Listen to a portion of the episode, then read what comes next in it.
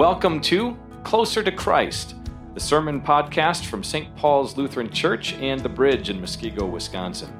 You can learn more about our ministries at stpaulmuskego.org.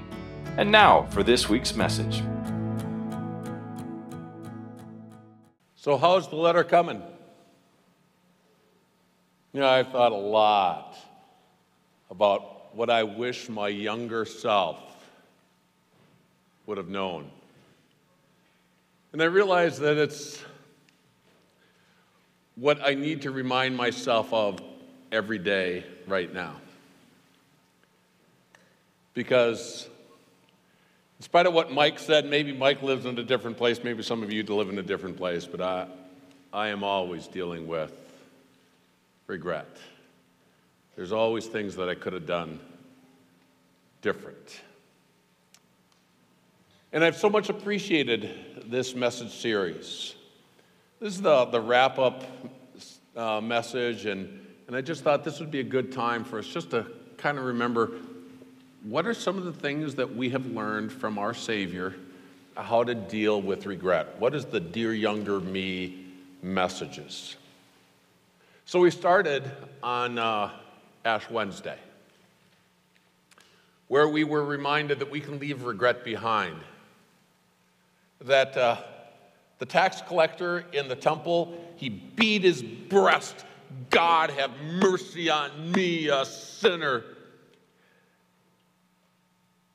And sometimes we think that to live a Christian life, that's where we should live, is in this just constant state of regret and, and feel bad about ourselves. And that's not the way that story ends. The story ends with Jesus saying that this man, this tax collector, went home justified. That he walked out of the temple not beating his breast, God have mercy on me, a sinner, but he walked out with head and hands held high in praise of the God who has graciously forgiven him. Brothers and sisters, in Christ we can leave regret behind. The first Sunday, we studied King David. And, and in looking at King David, we realize it's really hard to leave regret behind because we, we live with the painful consequences of the decisions that we've made. And, and it's especially difficult when we see that pain in other people. And so, what did King David do? He, he claimed that forgiveness. The Lord had said, the Lord has put away your sin. But then, as he dealt with the, the consequences of his sinful decision, that his son would die, what did he do? It was too heavy a burden for him to carry on his own. He took it to the Lord in prayer. As you see the, the painful consequences of your decisions, take it to the Lord in prayer. And then, what did King David do? He continued to trust in his Savior God, even when God, in his wisdom, said, I'm not going to answer the way that you would like. And the child still died, right? And then he got up and praised the Lord in the temple.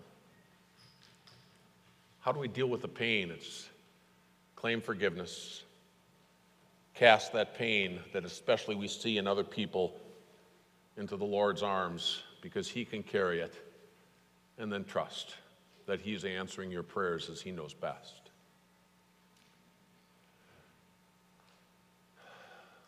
The next week, we followed Judas and Peter. Judas tried to fix his regret, right?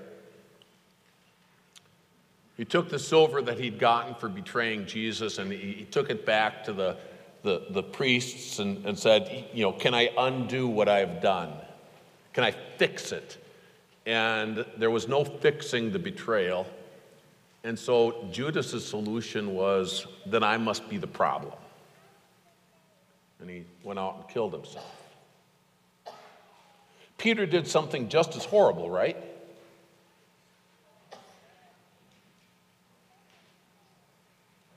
And what did Peter do in his pain?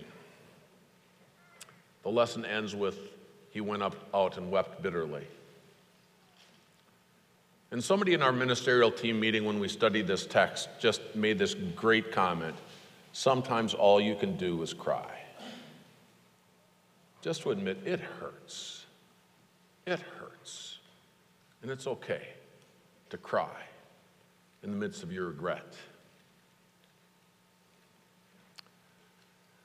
But middle of the way through, we had a conversation, Pastor Bonock and I, and uh, we, we went back to the Garden of Eden. And remember Pastor Bonock's great memory device? I love that. Guilt is God's gift to us to, to help us, you know, come to repentance and change. But shame is Satan's, uh, oh, I always forget that second S. Satan's subtle subterfuge or something like that, of our faith. But Satan's behind it. And we saw in the garden that God didn't want Adam and Eve to hide it. God revealed what was causing them shame, not to increase their shame, but to give them healing in, in the, the seed of the woman who would crush Satan's head. We don't have to hide it. And I especially appreciate last week's message with this whole idea that you're not the only one. Man, that's a common lie. How many times have you walked through those doors or watched on TV and thought, I'm the only one who's struggling? And so the Apostle Paul let us into his heart and he, he let us know that we're not the only one, that this is just the way it is for us as Christians. But that with Paul, we can claim that forgiveness again and, and know that the new identity, the, the real us, is that part of us that wants to do God's will. And now, today, as we wrap it up, we get to take a look at the Apostle Paul's Dear Younger Me letter. Did you know that? That, that, that Paul was way ahead of his time. He wrote a Dear Younger Me letter. And today we're going to see that his, his, his message at the beginning of this Dear Younger Me letter is let God be glorified in it. The, the Dear Younger Me letter is 1 Timothy. You see, the Apostle Paul, near the end of his ministry, he spent two years in prison in Rome, about 60 to 62 AD.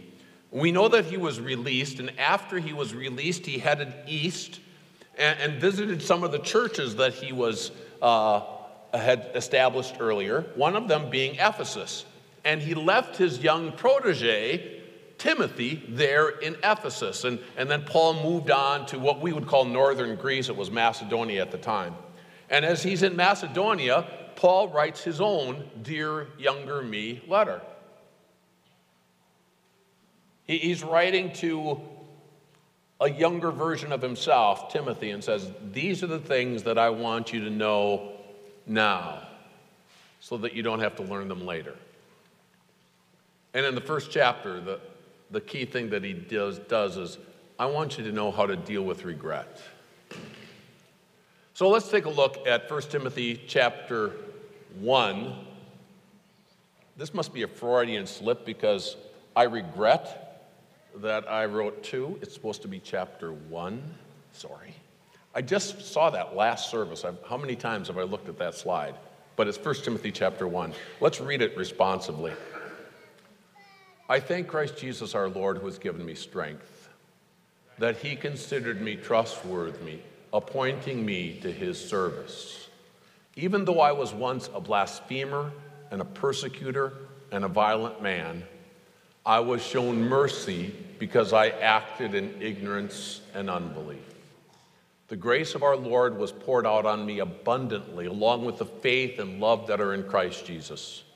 Here's a trustworthy saying that deserves full acceptance. And now, this is the, the, the heart and core of what we need to walk away with from this Dear Younger Me message series dealing with regret.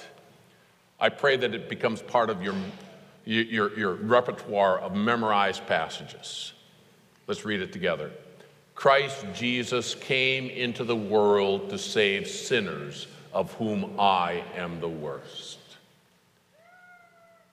But for that very reason, I was shown mercy, so that in me, the worst of sinners, Christ Jesus might display his immense patience as an example for those who would believe in him and receive eternal life. Now, to the King, eternal, immortal, invisible, the only God, be honor and glory forever and ever. Now, I'm going to start with the, the, this last sentence because this last sentence is very unusual in the New Testament. You and I very often think about Jesus as our King, right? We even celebrate Christ the King Sunday in our church. But the New Testament never calls Jesus king. All the way through during the New Testament times.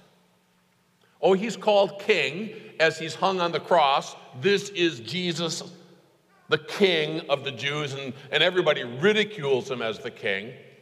But Jesus is not called king by the Apostle Paul all the way through his letters, by all the other apostles. He is not called king until John sees visions of Jesus coming back on the last day. In Revelation 17 and 19, John sees Jesus as King of kings and Lord of lords. On the last day, we will see him as king.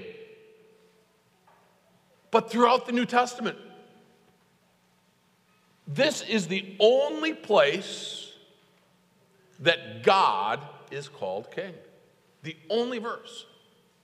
Here and then again, right at the end of the Dear Younger Me letter in, in 1 Timothy chapter 6.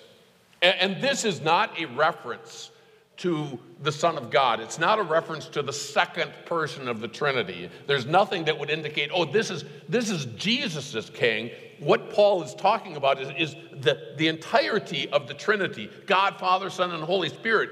God is king. And when a word is used like this, this is the only time it's like, why? Holy Spirit must have some reason behind that, don't you think? And as I thought about it, I think what the Apostle Paul is doing is he's setting up this sharp contrast. Because just take a look at, at the, the different ways that God is described. First of all, he's the king. Uh, the king who's never suffered defeat, right? He is eternal. And literally, it's, he is king of the ages. And I love that idea king of the ages. You and I deal with regret because we couldn't see the future back in the past, and we made decisions that we regret and, and even now, it, we just wish that we could see into the future as we make today's decisions because there are decisions that we make today that, that we're going to regret tomorrow. And if we could just see tomorrow, maybe that would help us make better decisions today. But our God is King of the ages. He knows the past, the present, and the future. He is so different than us. He is immortal, immortal. He does not decay, He does not go away. He lives forever. He is invisible. And, and in 1 Timothy 6, where Paul, right at the end of the commissioning of, of, the, of the dear younger me apostle, uh, dear younger me Timothy, he, he, he expands on this idea of the invisible, that, that Jesus or that God lives uh, in unapproachable light, that no one has seen him, no one can see him. He is so holy, completely different than us. He is way up here. There is this vast difference between us and this only God. And now contrast that with the way the Apostle Paul describes himself. I was once a blasphemer, a persecutor, and a violent man. And they go, yeah, that pretty much describes Paul. Blasphemed Jesus, you know, he, he ridiculed the idea that Jesus was the way. You know, he, he persecuted Christians before he came to faith. He, he arrested men and women and threw them in prison just for their, their faith in Jesus. He was a violent man. He was there when Stephen, the first Christian martyr, was put to death. He, he was there giving approval. He was there when other Christians were executed simply because they believed that Jesus died and rose again and was their Savior. Blasphemer, persecutor, violent man. Yep, that's Paul. And just think of this vast gulf between this God who is so completely different and this horrible sinner down here. A vast gulf. I think that's what Paul's bringing out. And as I look at those three words, I go, hmm, I think that's me too. Blasphemer, persecutor, violent person.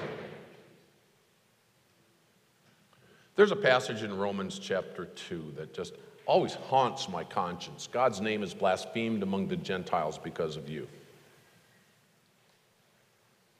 How many times in your life have people watched what you have done and said, and in their mind they could, they could just simply go, if that's the way Jesus followers are like, I don't want anything to do with Jesus. God's name is blasphemed because of you. Certainly true of me. Persecutor. Persecution is more than just uh, you know, throwing somebody in prison. Persecution can be, be super critical and, and just taking the joy out of life for somebody. And a violent man, violent person, maybe we, we aren't physically violent, but People have seen us lose our temper, haven't they? They've seen that kind of violence in our emotions. There is a great gulf between this God who is so completely separate from me and this blasphemer and persecutor and violent man. I think about this description and I, I go back to high school. You know, I was, I was like so many other kids in middle school and high school. We tend to go in packs at that stage in life, don't we? You know, we, we form these, these packs of, of friends, and very often a pack will choose to target one individual.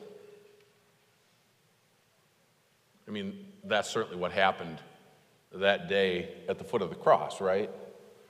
Why is it that everybody could ridicule Jesus? Because, well, everybody else was, so it's easy to go along. I think about a, a young woman in our high school. I went to a Christian high school. She graduated from a Christian high school.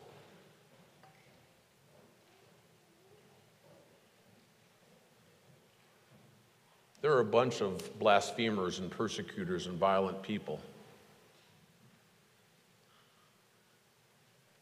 And I wonder if she lost her faith because of us.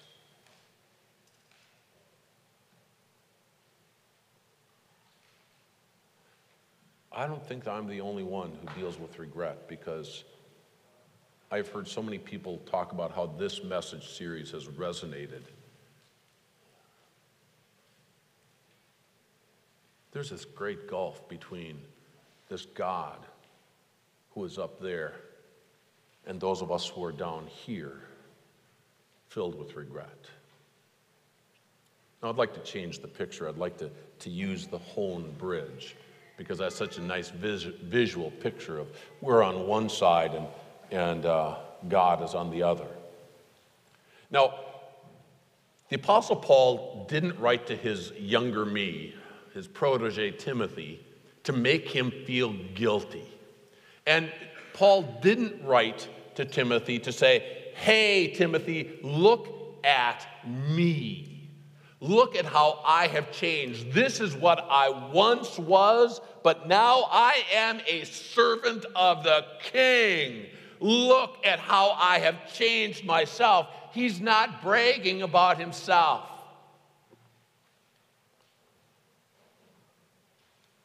There is this great gulf that separated Paul from this God who was completely separate. And Paul couldn't build a bridge, and you and I can't build a bridge. The Apostle Paul was writing to Timothy, to us, to remind us that the bridge has already been built. Let's read that bridge together. Christ Jesus came into the world to save sinners, of whom I am the worst.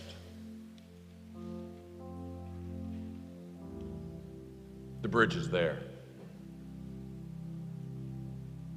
The more you understand your reasons for regret and, and that, that God is wholly other, the more you will appreciate that Jesus is that bridge that he was the king who was willing to suffer and die for us. He didn't come down from the cross and save us, he built that bridge so that you and I are connected with this God who is so different from us, but we're united.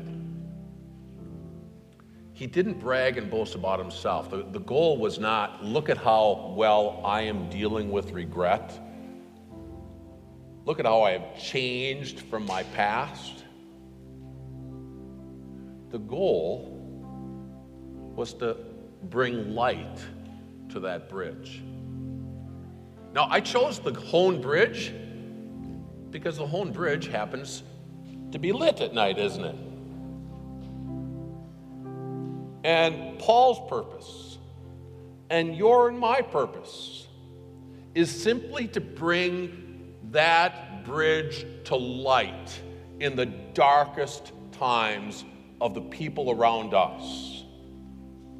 Paul wrote, But for this very reason I was shown mercy, so that in me, the worst of sinners, Christ Jesus might display his immense patience as an example for those who would believe in him and receive eternal life. This is the godly way to deal with regret. Not to live in it, not to be overwhelmed by it, not to hide it, not to boast about it, but to be honest and, and, and admit our regret so that we bring that bridge to light because you know what?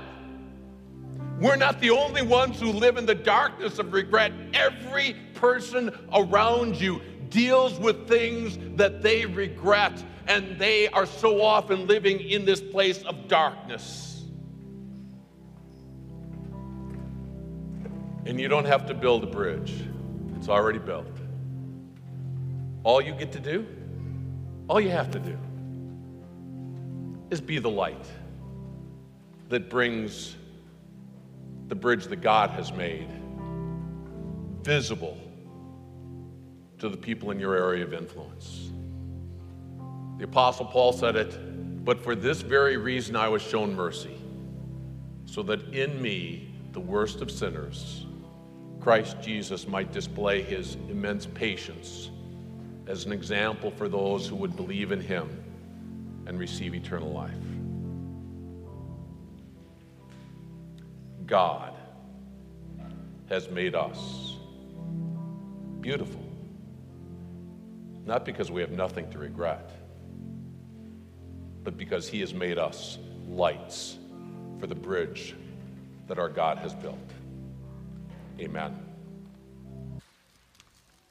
Let's bow our heads. Great God and Lord, triune God, Father, Son, and Holy Spirit, we come before you today with thanksgiving and praise that you are the King of the ages. That means that you saw younger me. That means that you see me. That means that you see future me. And as the King of the ages, you sent your Son to die for all of me, to build the bridge to you through his blood shed on the cross for the sins of the world, his blood shed for me. So, as we write this letter with your help, O Holy Spirit, dear younger me, help us remember each and every day that Jesus built the bridge we need, that Jesus is the bridge we need through the amazing forgiveness of sins and the grace of our God. Let us live our life free from sin, free from shame, free from guilt, free from regret, only wiser with joy because of your love and your forgiveness, all through faith in Jesus our Savior. And great God and Lord, as we pray all these things today about ourselves and about you, we also ask that you would be with all of your people across the face of this earth, all of your people in this room today and online with us around your word. We ask that you would fill us with the peace of your forgiveness and fill us with the hope that the world can't take away. And may we live every day for you, our Savior and our Lord. And now, Heavenly Father, we ask you to hear the prayers of your people as we gather them together before you in the words of the prayer your Son taught us to pray. And we pray as God's people, words on the screen. Our Father in heaven, hallowed be your name. Your kingdom come your will be done on earth as in heaven. Give us today our daily bread. Forgive us our sins as we forgive those who sin against us. Lead us not into temptation, but deliver us from evil. For the kingdom, the power, and the glory are yours, now and forever. Amen. And now receive with believing hearts the blessing of our God. The Lord bless you and keep you. The Lord make his face to shine on you and be gracious to you. The Lord look on you with his favor and give you his peace. And together the people of God say, Amen. Thanks for joining us on the Closer to Christ Sermon Podcast from St. Paul's Lutheran Church and The Bridge in Muskego, Wisconsin. Closer to Christ podcasts are from our current sermon series and are released every Monday morning. For live stream services and other ministry information, please visit us online at stpaulmuskego.org.